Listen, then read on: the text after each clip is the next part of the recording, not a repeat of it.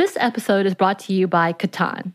This summer looks a bit different than most summers. We're staying at home for the most part, and we're finding ourselves looking for new activities to enjoy at home. Catan is a board game for three to four players, ages ten and up, although younger kids can play with adult guidance. It is a great way to keep families engaged and off screens, even if it's just for a little while, and those opportunities are hard to come by. And it's really easy to pick up. Get Catan at catanshop.com slash mom. Listeners of our podcast get ten percent off the original base game Catan by using the promo code MOM at checkout. Offer not good on other Catan titles or merchandise. Xfinity XFi is more than just fast. It's internet that gives you peace of mind security. Because if it's connected, it's protected. Yeah, even your robot vacuum. Can your internet do that? Learn more at xfinity.com slash XFi. Hey, this is Samantha. And this is Annie. Welcome to Stuff Mom Never Told You, a production of iHeartRadio.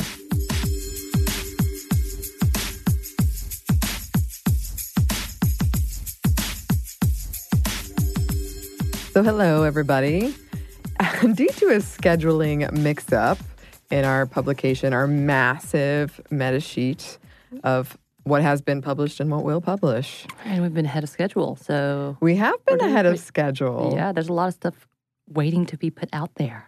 There is, but because of that, sometimes some confusion happens. Right. So you're going to hear in this episode us mention two women, Coco and Kim, who you probably do not know who they are. Not yet. Yes, not yet. Uh, we'll mention them a couple of times because we recorded an interview with them prior to this interview that is in this episode. Right. And they put us in touch with um, the woman that we're interviewing in this one, Helen Perry. So keep on the lookout or the listen out, however you want to put that, for a future episode featuring Coco and Kim, who are fantastic, amazing, about sex and gender-based violence in the Democratic Republic of Congo. Right. Sounds like a superhero team. They should be. They are. Listen, I believe Coco on her resume had an, a line item that said underwater helicopter escape training. I'm not messing with that, okay? So that means she's definitely going to survive any of the scenarios, worst oh. case scenario bets. Yes, which with the news as it is today, very, she may need that. Very useful.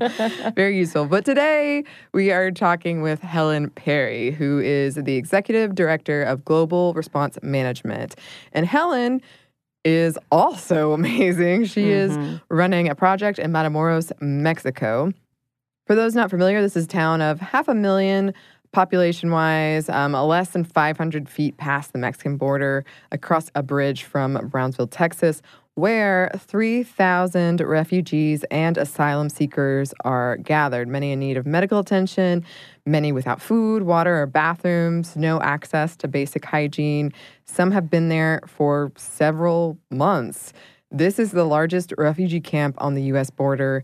And before we get further into this, trigger warning for discussion around violence, sexual assault, trafficking, and generally bad conditions. And some of it is really grim, so just a heads up there. There's a little bit of detail in there, so prepare yourself. Um, but it is an important conversation. Very, so, yes. And to make matters worse, it's a hotbed for the mafias and rival drug gangs. In one interview, the interviewees described it as the most dangerous place in Mexico, and the U S government has advised tourists not to visit the area due to violence and kidnappings. Only a few a day are allowed to seek asylum in the U S in a policy known as metering, and over a thousand are on the list managed by Mexican officials. Some are asked for bribes in exchange for a place on that list, and some are kidnapped and extorted, unfortunately. Yes, very unfortunately. And Helen is going to get more into this, but just so we're all on the same page when we get started, in January twenty nineteen, the U S expanded a policy requiring asylum seekers to wait in Mexico, colloquially called Remain in Mexico. Refugees are given a date to return for an immigration court hearing where the U S government doesn't have to provide a lawyer, and getting one can be time-consuming and expensive. Some asylum seekers in Texas were sent back to Mexico. The U S also threatened to impose tariffs if Mexico did not start cracking down on migrants, which is a term they frequently use. From January to September of twenty nineteen, only eleven were granted asylum. And each day, the government sends dozens of refugees to Matamoros. Many sleep outside until they can find a tent. Since there aren't showers, many bathe and wash their clothes in a nearby river, a river that once washed up a headless corpse.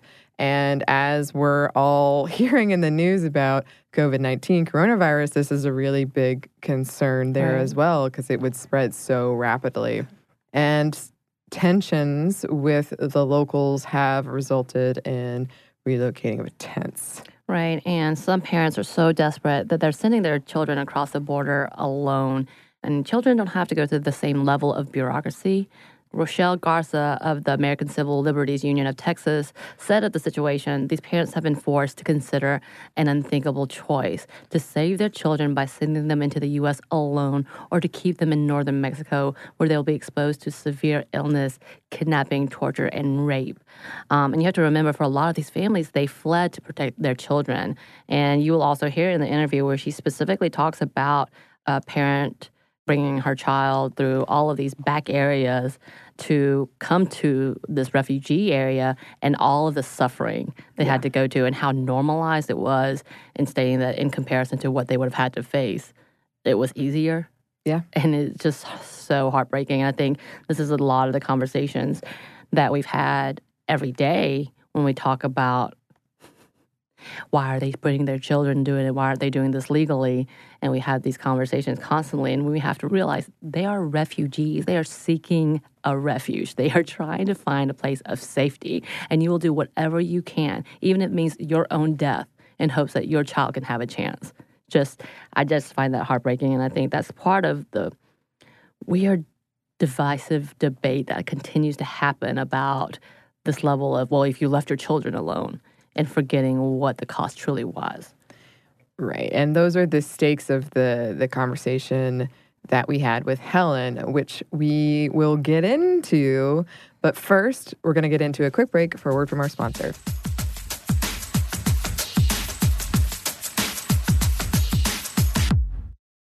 This episode is brought to you by BetterHelp.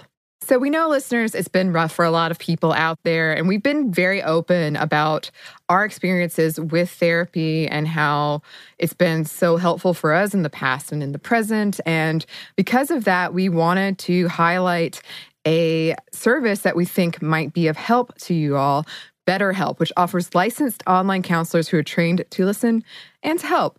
You can talk with your counselors in a private online environment at your own convenience from wherever you're comfortable. And BetterHelp counselors have expertise in a broad range of areas. They can give you access to help that might not be available in your area. And you just have to fill out a questionnaire to help assess your specific needs and then get matched with a counselor in under forty-eight hours.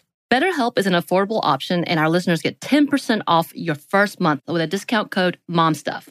Get started today at betterhelp.com slash momstuff. That's better, H-E-L-P dot com slash momstuff. Talk to a therapist online and get help. This episode of Stuff I Never Told You is brought to you by Catan. This summer looks a lot different than most. We're staying at home for the most part, and many events we usually look forward to are canceled. We find ourselves looking for new activities to enjoy at home. Catan is a board game for three to four players, ages ten and up. Although many younger kids can play with initial adult guidance, it's a great way to keep families engaged and off screens, even if it is just for a little while. And those opportunities are hard to come by. Unlike the roll your dice, move your mice games, this is a little different. What are your experiences? The first time I played Catan was at our office game night, and it was so fun. It was quick to pick up. It was easy. It was social. We made it really competitive because we're a competitive group, but you don't have to. And what I thought was just going to be a, a short game among friends turned into an epic game night that we shall remember forever. Hours we played, hours. And uh, yes, I lost, but I had fun. You had fun. Well, obviously, it keeps you really social. And like you said, it is really easy to pick up, which is really nice right now. This year is the twenty-fifth anniversary of Catan. Get Catan at catanshop.com slash mom. Listeners of the podcast get ten percent off the original base game Catan by using the promo code MOM at checkout. Offer not good on other Catan titles or merchandise.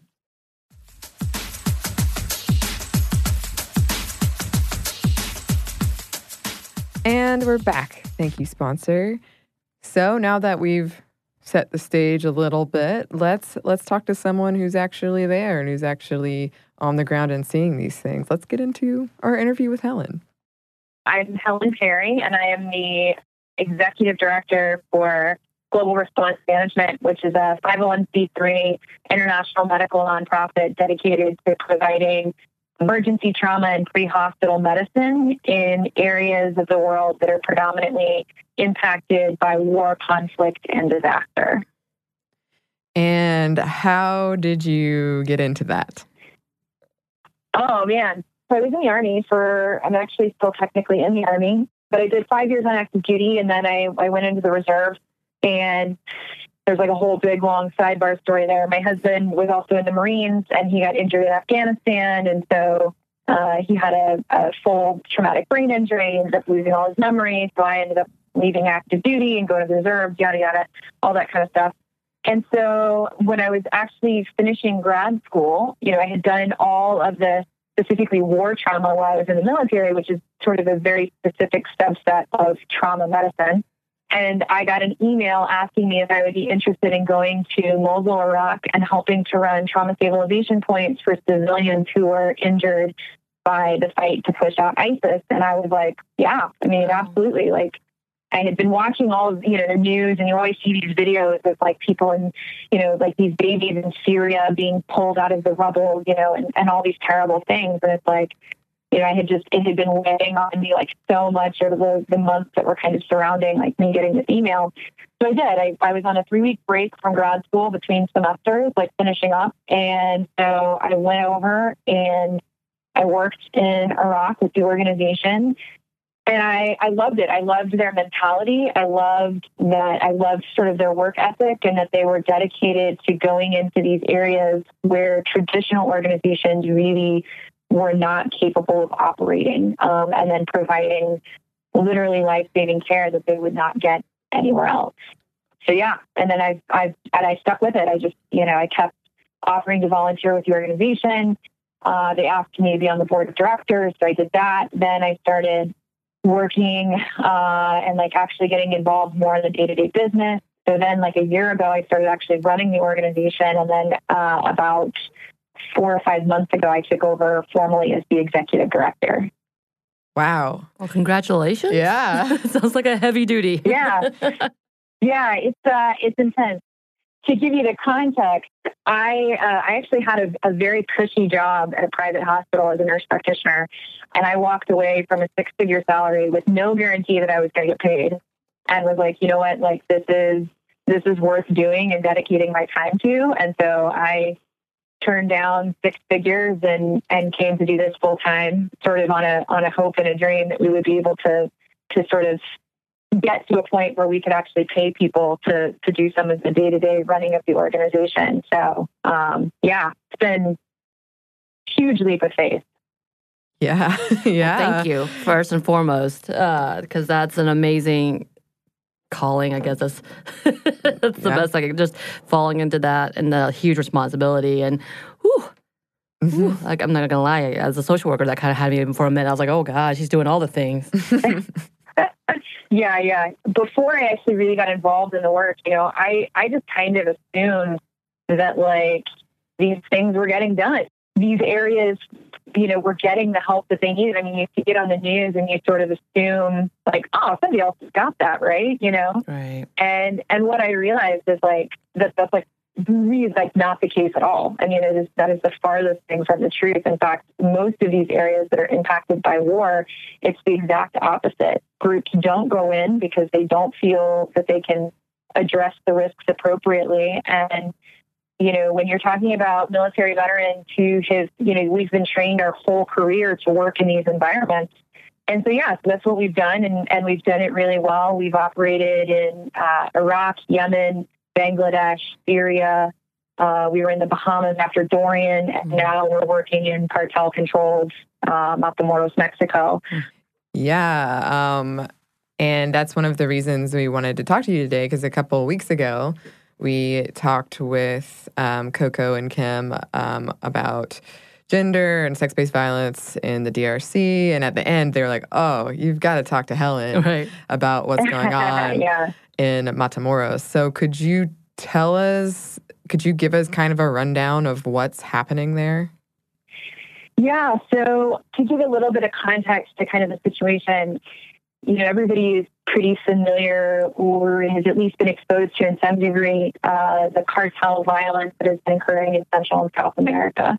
There's a lot of political unrest in countries like Venezuela and Honduras and, and Nicaragua. And then on top of that, there's also this this predominant cartel violence that happens. And, and when we talk about cartel violence, you know, just to give people the clarity, like, we're talking about the same types of violence that we saw with ISIS.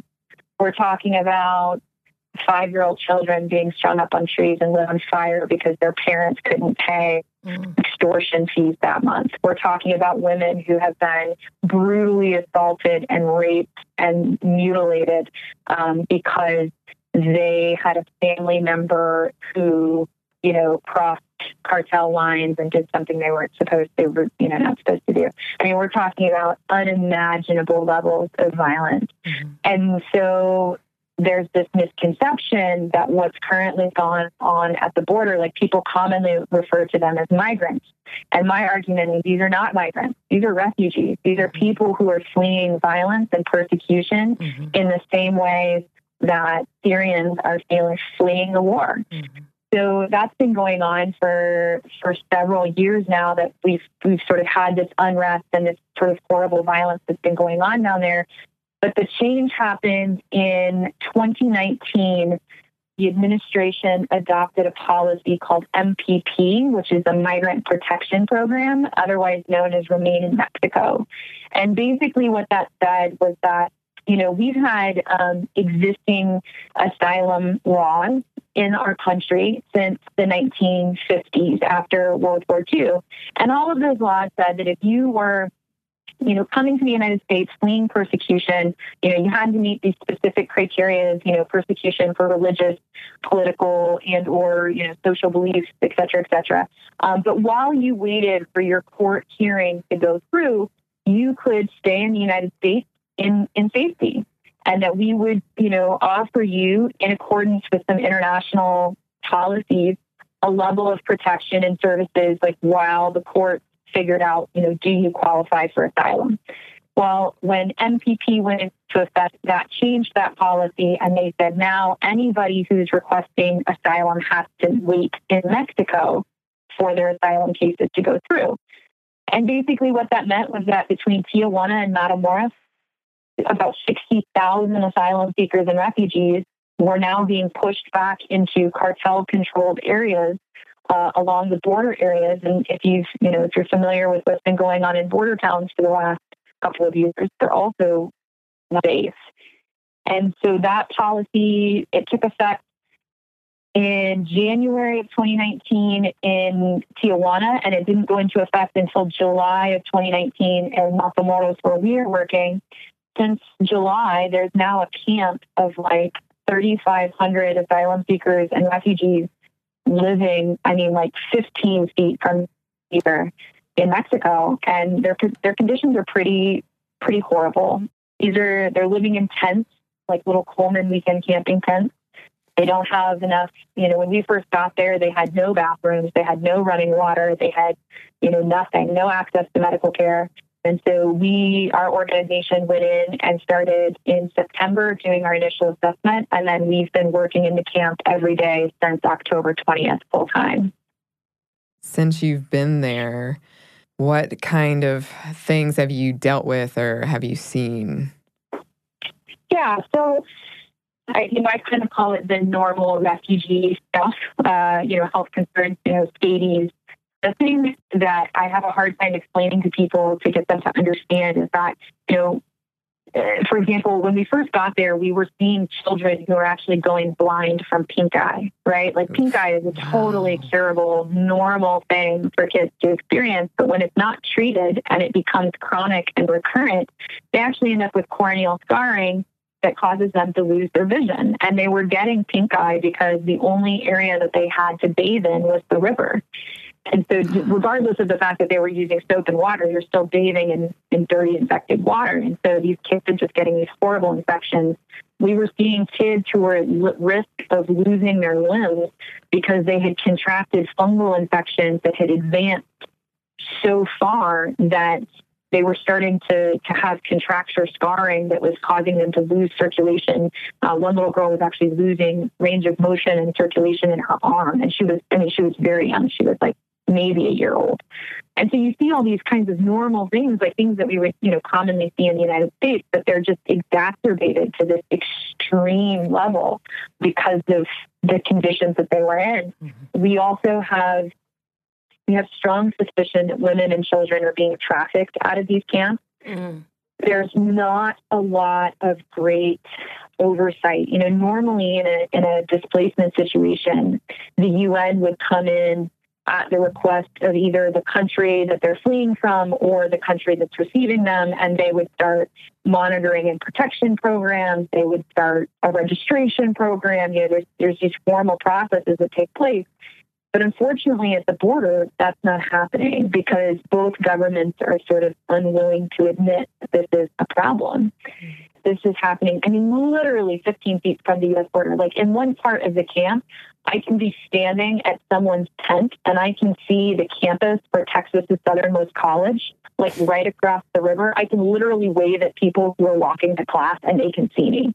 And it's like, it is the most extreme whiplash that I have ever experienced because, like, I mean, I've worked in these situations all over the world. I've been to Cox Bazaar in Bangladesh. I've been in Iraq. I've been near the Syrian border. You know, I, I was involved in assessing the, the camps in Yemen, although I wasn't physically there, but I was getting the pictures every day of, like, what was, you know, happening in those camps, like all these kinds of things. But, like, I always had to take, like, an eighteen-hour flight to get to those places. And again, the misconception is, is people keep saying, well, these are migrants. But I'm like, no, they're not. Like, these are refugees. Mm-hmm. Like, these are people fleeing. Un- I mean, the stories that I have been told, this one woman that I met, she fled Honduras with her daughter. Her daughter was ten. And she was working for the police department in Honduras. She was very well respected. She was very highly educated. And she found out through her police department that she had been put on a cartel hit list, her and her whole family. And so she had less than twenty-four hours to grab her daughter and everything that she owned and, and flee north. So she made the decision, and she was smart enough to know that she couldn't travel in the caravans because the cartel watches the caravan. Mm-hmm. And, you know, people are missing there all the time. Nobody goes to look for them. And so she knew that she couldn't travel at the caravans, so she would only travel at night, and she would only take the roads, you know, the, the roads that were off kind of the beaten path. And she told me stories about how her and her daughter were serially raped along the way. And I, I mean, I literally, and she's telling me just in graphic detail about, like, this horrible experience that she had. And I was just like, oh my God, like, I just, I hurt for you. I hurt for your daughter who's had to go through this. And she said, no, you don't understand. She said, she said, whatever the horrible situation she went through on the way up here, that is nothing compared to what they would do to her in Honduras. Mm. She said, this is better. And I, I cannot fathom a life where what is behind you is that bad that being serially raped, trying to get to the United States to safety is a better option, you know? Mm. And the, the most, I think the most, thing and the whole thing was at the end of this like conversation where I'm just like crying because she's telling me this horrible story. She said to me, and she, she's like, I just, I really want you to know that I appreciate everything that you are doing for us because I know that this is not free. Mm-hmm. I know that this costs you something to be here. And I was like, oh my God, lady, like the cost is like not even the concern here. Like, you know, right. But she would, and we hear those stories every day. I mean, Our our O B G Y N went to do a forensic exam for a woman who a woman who had been sexually assaulted, and, and he had asked us for a measuring tape so he could measure her scars. And so we have these little five-inch paper measuring tapes that we use for like wounds and stuff like that. And so we brought in one. He went in and was in for a few minutes with the patient, and he came back out and he said, "No, I, I need a bigger measuring tape." Oh, damn. And we had to bring him a sixty-inch cloth measuring tape so that he could accurately document this woman's scarring. I mean, it was just so horrific. And and we see that every day. I mean, that's a normal day for us there. You know, it's just totally shocking to me that people are just not aware of the horrible things that are happening to these people, and then the positions that they're being put in as a result of the policies, you know, that the administration has adopted. Mm-hmm. So when they arrive um, at the, the centers and areas, it's not like they're safe. These continued harassment no. and or assaults are happening. There's and there's nobody really there to regulate it.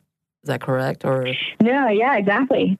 Now it's different because the A C A, the Asylum Cooperative Agreement, just went into effect. Mm-hmm. And so that is greatly changing what's happening to them now. They're being directly deported to Guatemala to get asylum in Guatemala, which is the biggest irony because right. um, the head of immigration in Guatemala actually just got granted asylum in the United States because it wasn't safe for her in Guatemala. Right. So like, wow. You know, I was going to say, right, wait, right, there's like, like that doesn't even seem to make sense because people are trying to get from Guatemala to the U S as well, or trying to find a refugee yep. area as well.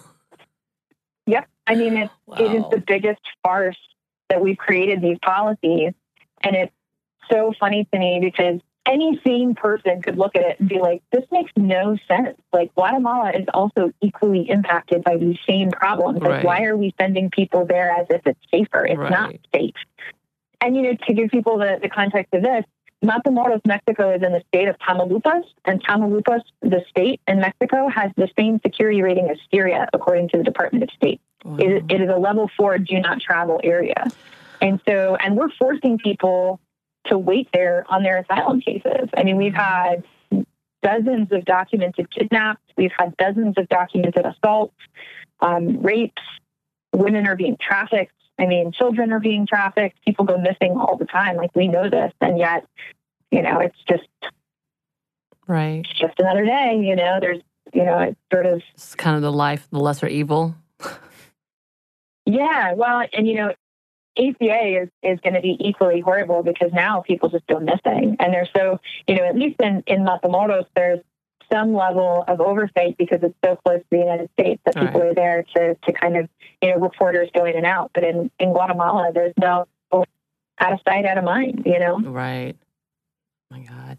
And out of curiosity, because one of the things that Kim and Coco were talking about was the trauma assessments. They were, they were in the D R C trying to get some assessments and just the level of treatment that's needed, especially like psychological as well as uh, trauma-based.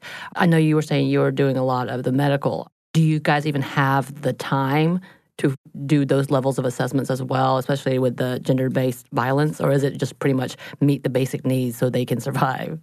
A little bit of both. We're working on, you know, we do have collaborative partners in the area providing some mental health resources, and we're working on trying to figure out how we address those needs, you know, in, in a population that's very transient and is, you know, kind of moving around constantly. But a lot of it is, you know, like we're just, we're just trying to get basic health care to them. Right. You know, that's like step one. You know, they got to survive the pneumonia that they got from living in a tent on a thirty degree night before we can actually start to address the long-term needs of mental and psychological support.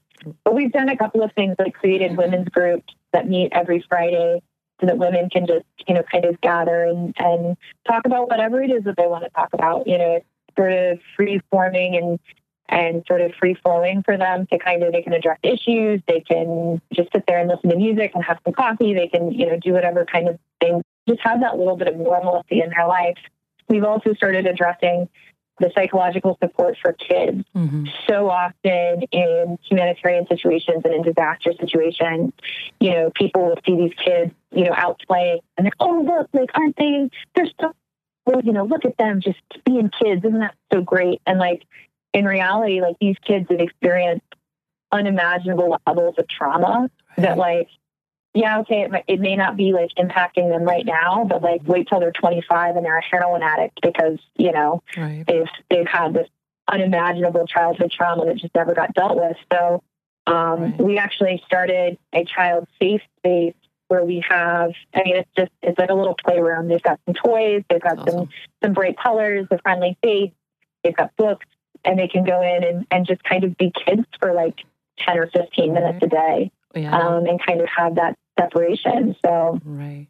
Well, I wonder how normal this is to them. Like all that trauma that we see that we know is bad and it's going to affect them. They're like, well, this is a normal day, so this is a part of my childhood. I'm going to go ahead and play here and be assaulted here. And they just kind of move on, not realizing this is not normal and it shouldn't be normal yeah. for you. Yeah. Oh, my God. It's so... I mean, like, I, there was a one little girl, Andrea and I, um, one of the awesome people that I work with, we were walking in the camp, and these little girls came up to us, and we were just chatting with them, and we were like, oh, you know, like, why why did you come? Like, why are you here? And she said, oh, you know, and she said it, oh, my God, she said it like it was, this was just an average day. She goes, oh, you know, because my cousins got machetes, you know, chop, chop, chop, where they get, where they get hacked up. Oh, do you want goodness. to see pictures? Oh, and we were God. like, oh, my God, no, like, we do not want to see pictures. Right. Um, and then she was like, well, do you want to see my Barbies? And we're like, yeah, show us, yes. show us the Barbies. That is such but a... That's, I mean, yeah, it's like, I mean, it is just so, I mean, these poor kids are just going to grow up with, like, right. unimaginable trauma because of what they've had in, in their childhood. It's just unreal. And uh, they think that's the norm. That's just yeah. the most heartbreaking part of the whole situation that it is. It's like, hey, someone got murdered in my family. Hey, you want to see my Barbie? And it goes hand in hand for them as childhood. Like yeah. that's yeah. the most unfortunate part. And and I feel like oftentimes, especially with the climate today, when we're talking about uh, politics, they take their normalcy, so them not maybe overreacting and being traumatized that we see in Hallmark movies and or in the U S alone, maybe, that that's, they're fine. See, they're great. They're okay. They can cope where they are, instead of seeing, no, this is a problem for all of us as humans, and we need to see how yeah. wrong this is. Yeah. Yeah. I mean, it's, it's, it's just insane to me that, that this has become sort of the acceptable norm. You know, everybody was so outraged by family separation, you know, but like it's, it's, we haven't seen that same level of outrage since M P P has gone into effect and since, and since A C A has gone into effect. Right. And speaking of that, uh, I know you've touched on it a little bit and how it's changing, but when, when refugees arrive, what happens next? Like, what in theory is supposed to happen? Yeah. Can you give us a route of what happens when they are, their dreams are dashed, essentially, or when they're actually a possibility that they could be sent to a safe yeah. safe space?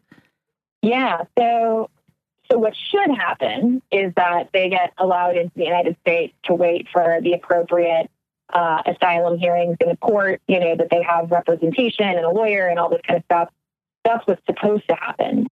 After the A C A went into effect, and it went into effect in November, now what happens is when anybody finally reaches the U S Mexico border and they present to a port of entry to ask for asylum, first of all, um, there are very specific words that they have to say in a very specific order. It's almost like the magic words. Mm-hmm. The set of words and the order in which those words to be said actually constantly changes. C B P changes the requirement quite frequently. So regardless of the fact that somebody is trying to tell you that they fear for their life, uh, if they don't specifically say those words, I fear for my life mm-hmm. if I go back to X, Y, and Z, that doesn't count as, as an appeal for asylum. Mm-hmm. Uh, if they don't specifically ask for asylum, if they say, I want to be safe in the United States, that doesn't count. They have to say, I want asylum in the United States. They can't say, if I go home, I'm going to be tortured and they're going to kill me. They have to say, if I go home, I'm afraid that I will be killed.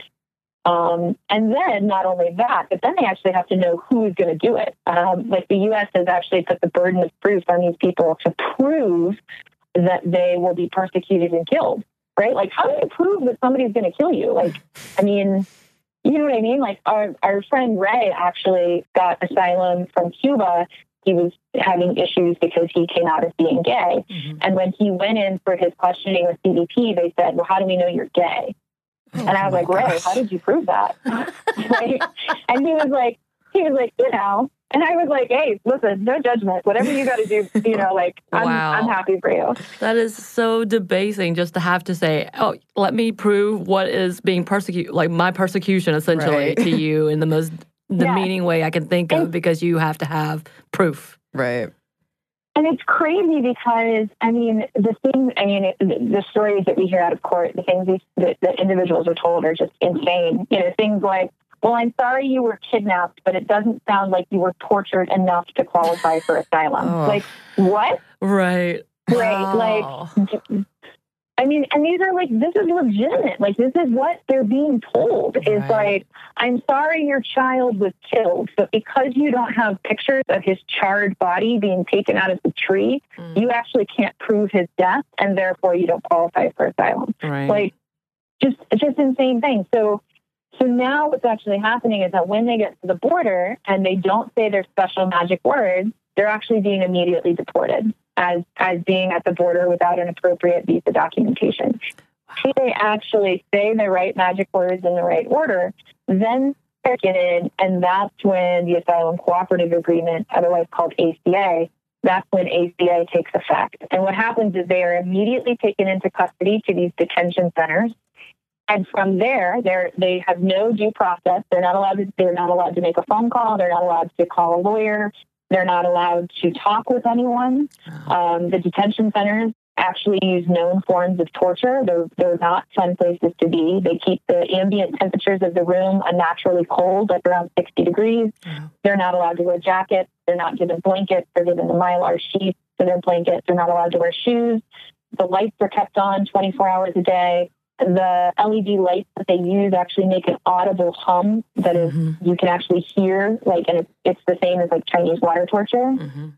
They're not provided with beds to sleep on. They're not allowed to touch or talk to any of the other people surrounding them. They are quite literally kept in chain link cages. Um, like these are all very similar tactics that are used on the international circuit for like interrogating terrorists. And we're doing this to children and, and like pregnant women. I mean, that is just like, to me, like, I, I'm just like, oh my God, like we are so lost in our priorities here. So when they get to detention, uh, they're not allowed their phone call. They're basically sort of sequestered off. And then they're immediately turned around and put on a flight to Guatemala. And they're not told that they're going to Guatemala. We found this out recently via some contacts in, in Guatemala that we've been coordinating with. Um, they're also not told that they can apply for asylum in Guatemala. So imagine that you've just made this horrible forty-five day journey, you know, from your home where somebody has threatened to kill you or maybe has killed all of your family or killed your children, and you finally make it to the United States and you say the right magic words in the right order and you have all of your proof in hand, only to then be put on a flight and flown basically right back to where you came from. Yeah, that's horrific. That's like the most awful gaming of the system to to be like, oh yeah, here's this opportunity. Here we, we have this chance for you. And then really it's rigged. So yeah, oh yeah. Yeah. I mean, the, the entire system that we have right now is set up to discriminate against anyone coming to the United States under the status of asylum or, or refugees. And I think that that, you know, we, in the nineteen forties, we turned away Jews who were fleeing from Germany and Poland and France as the, you know, the Nazi regime was, was, you know, capturing and detaining people. And history does not look kindly back on that. Right. You know, I think I think everyone can look back at our history and say, you know, that was a, a gross mistake on our part. Mm-hmm. We should never have done that. We should have we should have stepped up and, and taken care of these people and provided them, you know, with, with safety and with refuge. And yet here we are doing the exact same things again. And it's like we haven't learned our lesson, you know, and that's unfortunate. Right. Very. Yeah. Yeah, I keep thinking about on the Statue of Liberty, right, what it says. And and the fact that the president was like, I'm willing to change it. God. I'm just, I'm just, I'm just, right now I'm a little appalled. I'm trying to shake it off a little bit. I'm having to take a deep breath. And I yeah. can't imagine you're seeing this every damn day. How do you, oh yeah. and we're going to come back to, but I just got to know, how do you keep yourself sane in this? Because just hearing this, and, and I, again, like in my field, I only worked with kids who were in the state and in the state of Georgia. And we had a few uh, refugees with us, and we had a few that were on visas. And I had to try my best to be like, hey, I'm so sorry, but you might not want to ask for this kind of help right now because this kind of help may get you deported. And that, like being right. heartbroken, just being able, having to tell them that with that yeah. small fear of them being deported, I can't imagine being in an area where they're being told daily, yeah, no, your trauma is not good enough for you to go find safety yeah. in a haven, in, in a place that could offer that for you. How do you deal with all that? I mean, I think for me, it's, I don't know, I, you know, everybody kind of has their own, their own way of dealing with things. Um, you know, this is definitely a very different type of trauma than we experienced, like in Iraq, you know, where we were seeing gunshot wounds and blast injuries and stuff come in, you know, and you sort of have this like compartmentalization that sort of, you know, takes over, and you just sort of shove your emotions deep down into the pits of your gallbladder and hope that you don't ever see them again. Right. But this is different because, you know, you, you, like, we know these families, you know, we've known them over the course of months, and we see them and their kids and all this kind of stuff. And so, you know, I am a really highly paid therapist. Um, I think that that's like step one. Yes. Is sort of acknowledging your trauma and being like, you know, if this isn't screwing me up, it probably should be. And right. so I'm not sure which is more of a problem is like, you know, mm-hmm. but I think also it would be a lot harder for me it wasn't doing something. Right. I think it would be harder to palate if I if I wasn't actively taking action and working to help these people in some way. And, you know, when I talk to people, that's the thing that I tell people. I'm like, listen, I'm a thirty-two-year-old blonde chick from Florida that's, like, running a refugee camp at the border for thirty-five hundred people. Like, right. don't tell me that you're not capable of making some kind of change. Like, I promise you, there's push you to work, right. you know?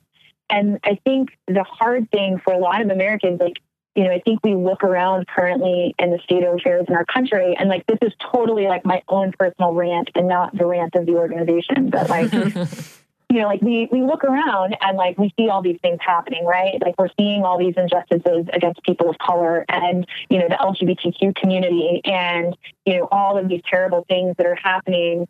And I think so many people feel helpless to do anything about it because they think, oh my God, I'm, I, you know, I'm just a thirty-two-year-old blonde chick from Florida. Like I can't change national policy. I can't, you know, help thirty-five hundred refugees at the border. Like, what am I going to do? I'm just one person. Mm-hmm. And I, I think that people have been brainwashed to believe that because that's bull.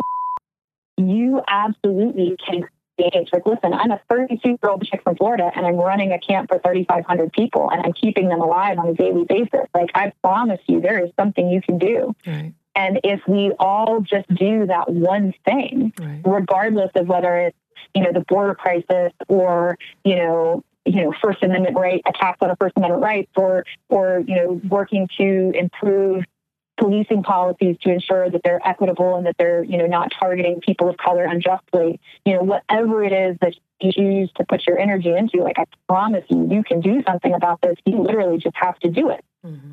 That's it. I think if we, I think people would feel so much differently about it if they would just start getting to work, you know, right. That's kind of it. Yeah, and that's that's a great message for um, our listeners are really awesome, um, and they love having those things. Like, what can I do? Right. Because they, they want to help, and I, I feel the same way. Like, I love I love that whole idea of just you can find something. Right. There is something for you that you can help. Yeah. Mm-hmm. You know, even if it's going out in your front yard every day and holding a sign, you know, that says, slow down in my neighborhood, you know, like, whatever it is, like, there's, it's the inaction that we have right now that's just paralyzing us as a nation. Right. Um, because we expect the government to do it. And, like, I'll be honest with you, I got really tired of waiting for the government to show up and fix problems. Right. Like, their track record so far has also been terrible, pretty terrible. If you look at the war on homelessness, the war on drugs, like any of the wars on that they've created have all ended in pretty catastrophic policies. Right. Right. Yeah. Um, so I was like, you know what? If they're not going to do it, fine. I will. You know, I'll figure it out. Right. And that's something we hear a lot when we talk to, when we have people on the show and also when we research women of the past that have done something is like, seeing, well, no one else is doing it. I'm just going to have to do it. Right. yeah. Yeah. Yeah. Did want to ask about uh, the state, what uh, the locals there, like how how is that situation? How are they handling this? So this is a lot of, um, unfortunately, sort of systemic biases in Central and South America against other countries. In Mexico, specifically, there is a lot of resentment toward Central and South Americans who are coming up. And in Matamoros, that resentment has kind of spilled over into the community. And so it's controversial. And it's not black and white. Like, if we saw this in Bangladesh as well. You know, imagine that you and your family, you know, have been living in this country for years, and by this country I mean Mexico, and then all of a sudden, like, you're starving and you don't have access to medicine and you're impoverished and all these kinds of things. And then imagine that, like, these other groups of people show up and, like, they're also pretty bad off, but, like, they get help and you don't. Mm-hmm. You know, that's not always fair. And so it creates a lot of resentment in a lot of communities. And so one of the ways that we try to address that is that as an organization, we see everybody. We don't turn away. We've had locals from the community come and see us for free access to medical care, and we see them just the same as we would see someone who was living in the camp. And we've tried to be, you know, good neighbors, and that we try to take care of the area that we're in and keep it clean and keep it nice. And and that's something that, you know, we've we've worked very hard to to try and keep up. So, you know, I'm hoping that that that sentiment starts to change. But I mean, for many of those people, they're they're in equally terrible situations, right? And so it's, you know, it's very challenging. You've already touched on some some of the ways that women are specifically being impacted. Wondering if there if you have any other insight. Have you seen patterns are are just things that are specific to women in this whole situation? Yeah, you had mentioned about um, the fact that the women and children, you think there's obvious signs of trafficking happening within the camps as well, and that no one's necessarily safe just because they're there. What exactly is the impact? What is the level um, that's happening? Yeah, I mean, I think, you know, we know statistically speaking that in areas of conflict and war that women and children are far more likely to experience the negative impact of that. They're more likely to be economically underserved. They're more likely to have, you know, less access to humanitarian resources. They're more likely to be targeted, you know, for things like trafficking and and acts of violence and things like that. Mm-hmm. Um, and so in general, they're just more vulnerable populations. I think that the biggest issue that we have is that because, like, we just don't know how bad they're being targeted. You know, we don't know how bad the situation really is because the response is being coordinated and funded at the private level, which is, like, by the way, uh, unheard of, right? Like, humanitarian responses are generally funded by the U N or by the countries that, that are experiencing these crises. And, and we're talking about in the millions of dollars, you know, hundreds of millions of dollars range. That's not happening in Matamoros, and it's not happening all along the border. These are all privately funded responses. Mm-hmm.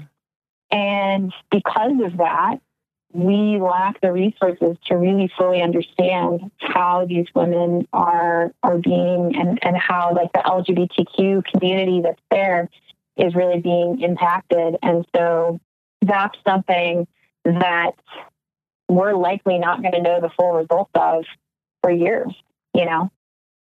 I guess sort of related, and you definitely already touched on this a little bit, with regards to um, calling people migrants when we should be using the term refugees. What do you think the media gets wrong in reporting this, and what do you wish the general public would take away from this conversation? Yeah, so, so my big thing is harping on, on the terminology, right? Like the migrants versus refugees. And then, you know, people get into the whole, like, well, they're technically asylum seekers. They can't be a refugee until they've had an asylum process. And and my, my statement to that is, you know, we're not calling the Syrians who are fleeing Syria asylum seekers, you know, like, mm-hmm. we just kind of give them the credit of their situation and say refugee. So, you know, the, the semantics of that really kind of are frustrating. I think one of the things that has not been well reported in Matamoros specifically is, like, just how terrible these conditions are. Mm-hmm. I mean, some of these people have been living in this camp since July of last year. They're going through extremes in temperature. I mean, just incredibly hot, you know, one hundred plus degree days. rain, all, you know, all of the terrible, you know, like imagine a camping trip that just like never ends, you know. Mm-hmm.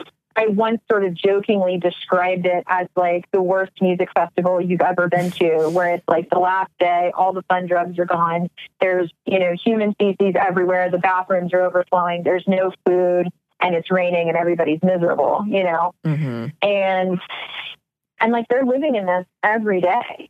And I think that when media comes in and they start to do these flash, you know, like, oh, we're going to get our fifteen minutes of footage and then we're out. They're sort of missing, like, yeah, like you go over for fifteen minutes and it's like not so bad. You know, you're there a day or two or three or whatever. And, it's, you know, it feels okay. Like maybe it feels like, you know, you get back to your hotel with your air conditioning at night and you're like, oh, I'm beat, you know, mm-hmm. What a long day. Right. But like, there are people who don't leave that situation. Mm-hmm. They have nowhere to go. They have no reprieve. And imagine doing that months on end. Mm-hmm. And then imagine that, like, your alternative is, like, if you get sent back home, you're going to die. Mm-hmm. I mean, Human Rights Watch just followed two hundred El Salvadorians back to El Salvador who had been deported from the United States, either for failed asylum claims or for just regular deportation for being undocumented in the country. And within the first year, one hundred thirty-eight of them were martyred. The other sixty-two of them had either experienced extortion, torture, kidnap, or some type of other physical abuse that put their life at risk. And we're sending people back by the thousands, you know? Mm-hmm. And I think the other thing that, that really gets missed is like just how terrible the conditions are and how bad the safety situation is in a lot of these countries. I think that we have sort of, you know, the, the media has sort of put this focus on people who are coming here as, quote, you know, migrants, like meaning they're just looking for better jobs. And in reality, it's like fleeing that kind of violence. It does not make you a migrant. It makes you a refugee. Yeah. And it, to have it, as you said, so close to our border, like it's just happening. It's just right there. So what do you foresee in the future, both for this project and for yourself? What are you hoping will happen? So we're planning to be in the camp in Matamoros until probably about August. We're sort of anticipating that as sort of second and third cases get heard in court, people are either going to get, you know, admitted into the United States through the asylum process, or they will get deported because they'll, their asylum process will have failed. Mm. Now that A C A has gone into effect, we are already anticipating the need for a medical response in Guatemala. Um, and we're in the early phases of, of doing some investigation and figuring out where people are going and how we can help and to provide them with whatever support and resources that they need. Mm-hmm. And so I think along with that, the other goal that we have as an organization is really to start engaging the community around us. All of those people out there who are like feeling totally helpless, listening to these, you know, terrible stories and saying, oh my God, someone should help them. Like, that person is you, mm-hmm. you know, that person was me. Right. Mm-hmm. And so like we need, you know, as an organization, we need help in all areas. We need accounting help, logistics help. You know, I need people who can translate documents into Spanish. I need people who can translate documents into French. Like I promise you, people have a skill that we can put to work. And if we would all just collectively together stand up and get to work, these problems would start to get fixed, right? right? Like we would start to see solutions. And so, so yeah, I mean, I think that's the other goal is that, you know, hopefully when we do these kinds of outreach that we can continue to motivate people to get engaged. Mm-hmm. You know, to start taking action because, you know, I don't, you know, if you can't, if you've got a family and kids and a job and all that kind of stuff and you can't drop everything and head to, to Guatemala with us, like, I got it. But like, you know, can you, can you re-share a social media post? I mean, that's a simple click, you know, can you, um, you know, take, take an hour out of your weekend to help us vet volunteers to go down and work? I mean, that's a simple, that's done on the computer. You know, there's all these simple things that people can do that ultimately still results in the end goal. And that, you know, that's what we're hoping to do is inspire a whole, a whole nation of doers who just get out there and start getting to work. Right. Love it. Yeah. yeah. I just gave uh, Annie a really wistful look. yes. At yes. a moment.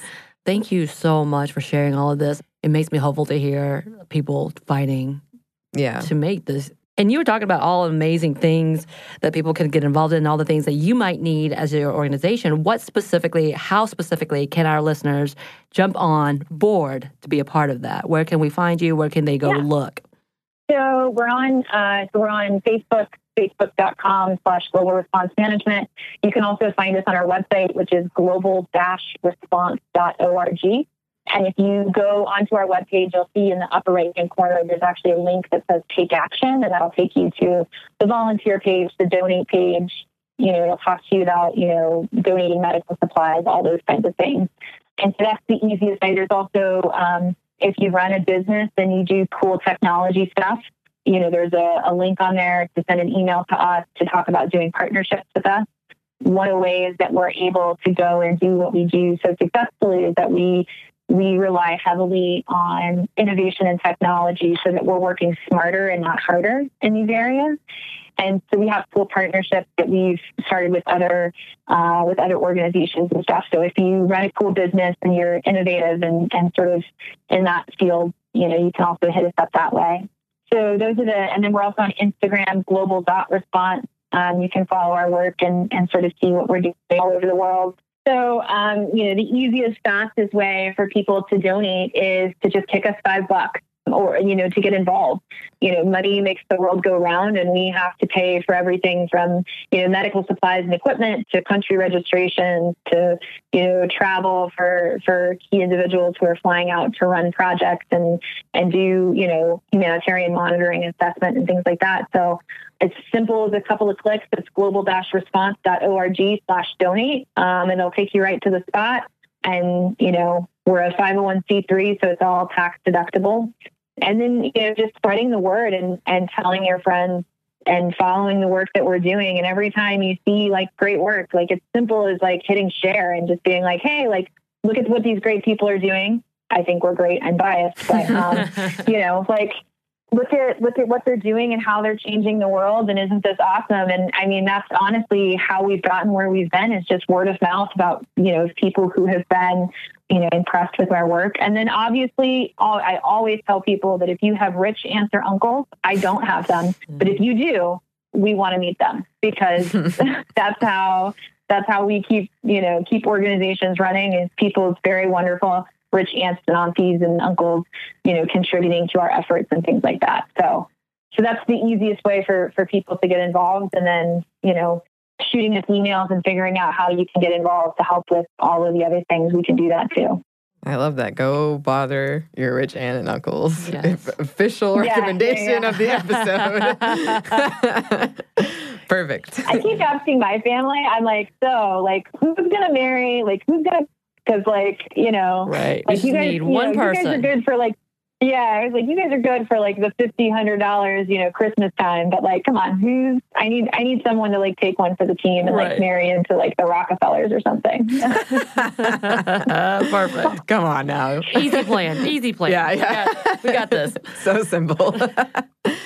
Thank you guys for the opportunity to talk about our work. You know, we're, we're always excited to share what we're doing with people. And I'm always eager to motivate people out there to, to take action and to get involved. I mean, I, I tell people frequently, like, I, I am a basic white girl, right? Like, I love my leggings and my, and my Starbucks and my, like, I am nothing special, you know, like, other than I just, I figured out that I got tired of waiting for the government to solve our problems, and I just got to work. I mean, that's the only That's the, that's the only thing about me that, that's maybe a little bit different. And so um, I always I always look for those opportunities to encourage and and sort of motivate other people to get out there and really start making change, because that's that's the only way that, that we're going to actually start seeing the kind of change that we're looking for, we believe in for our country.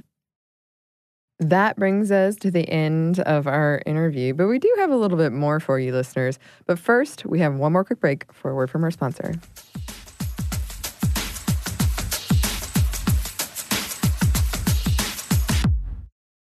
This episode of Stuff Mom Never Told You is brought to you by HelloFresh. Get fresh, pre-measured ingredients and mouth-watering seasonal recipes delivered right to your door with HelloFresh, America's number one meal kit. HelloFresh lets you skip those trips to the grocery store and makes home cooking fun, easy, and affordable. And while we're under a quarantine, I will say HelloFresh has so many recipes. It's been wonderful because it gets me out of my rut, and I'm able to try new recipes instead of my same old, same old. And they offer contactless delivery to your doorstep for easy home cooking with the family, so you don't have to have those stressful meal planning and grocery store trips. Even better, HelloFresh's pre-portioned ingredients means there's less prep for you and less food waste. So if you're ready to try some of the delicious food from HelloFresh, go to HelloFresh.com slash MomStuff80 and use code MomStuff eighty to get a total of eighty dollars off, including free shipping on your first box. That's HelloFresh.com slash MomStuff80 and use code MomStuff eighty to get a total of eighty dollars off and free shipping on your first box. Additional restrictions apply. Please visit HelloFresh dot com for more details. This episode is brought to you by Arches and Halos.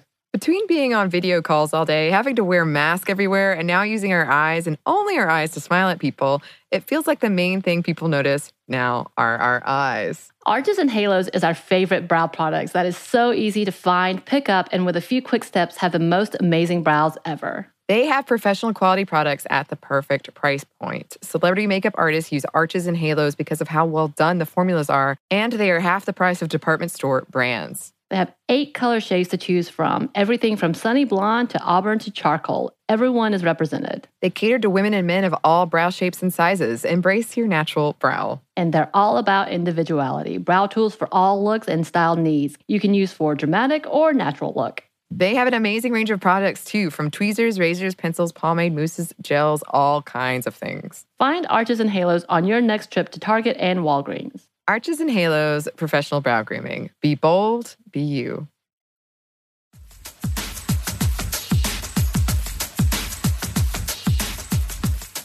And we're back. Thank you, sponsor. So we know that a lot of that was probably not easy to hear, but so...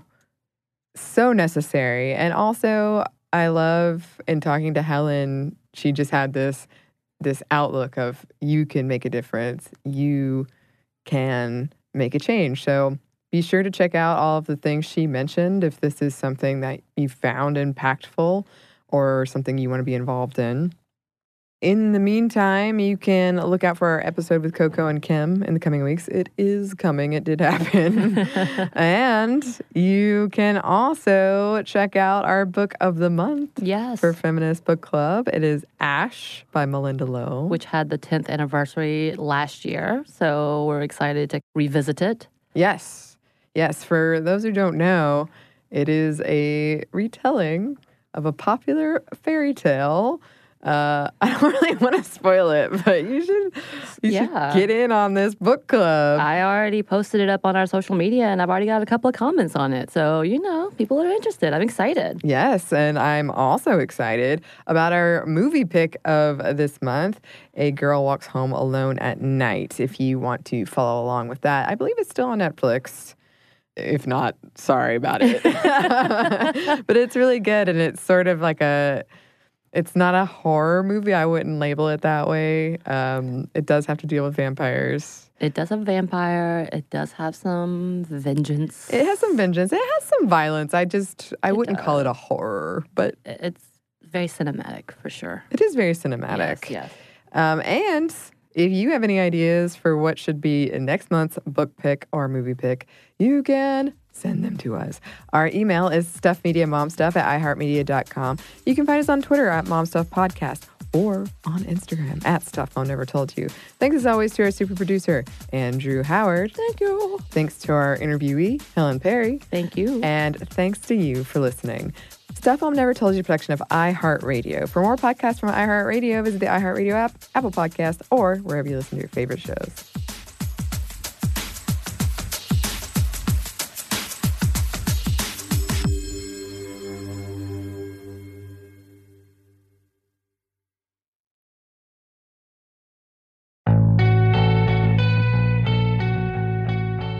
Young Rocker Season two is a raw, honest, strange, and entertaining story about finding yourself in your early twenties and a lifelong relationship with music.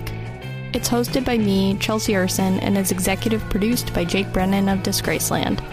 Dear Young Rocker comes to you from Double Elvis Productions and iHeartRadio. Listen to Dear Young Rocker on the iHeartRadio app, Apple Podcasts, or wherever you get your podcasts. In this time of pandemic and revolution, do you find yourself frustrated at high levels of corruption and inequality, at our inability to get basic things done, at the persistence of systemic racism? You're not alone. I'm Babatunde Thurston, author, activist, and comedian. Our democratic experiment is at a tipping point, but which way we tip is up to us. Listen to How to Citizen with Babatunde on the iHeartRadio app, Apple Podcasts, or wherever you listen to podcasts.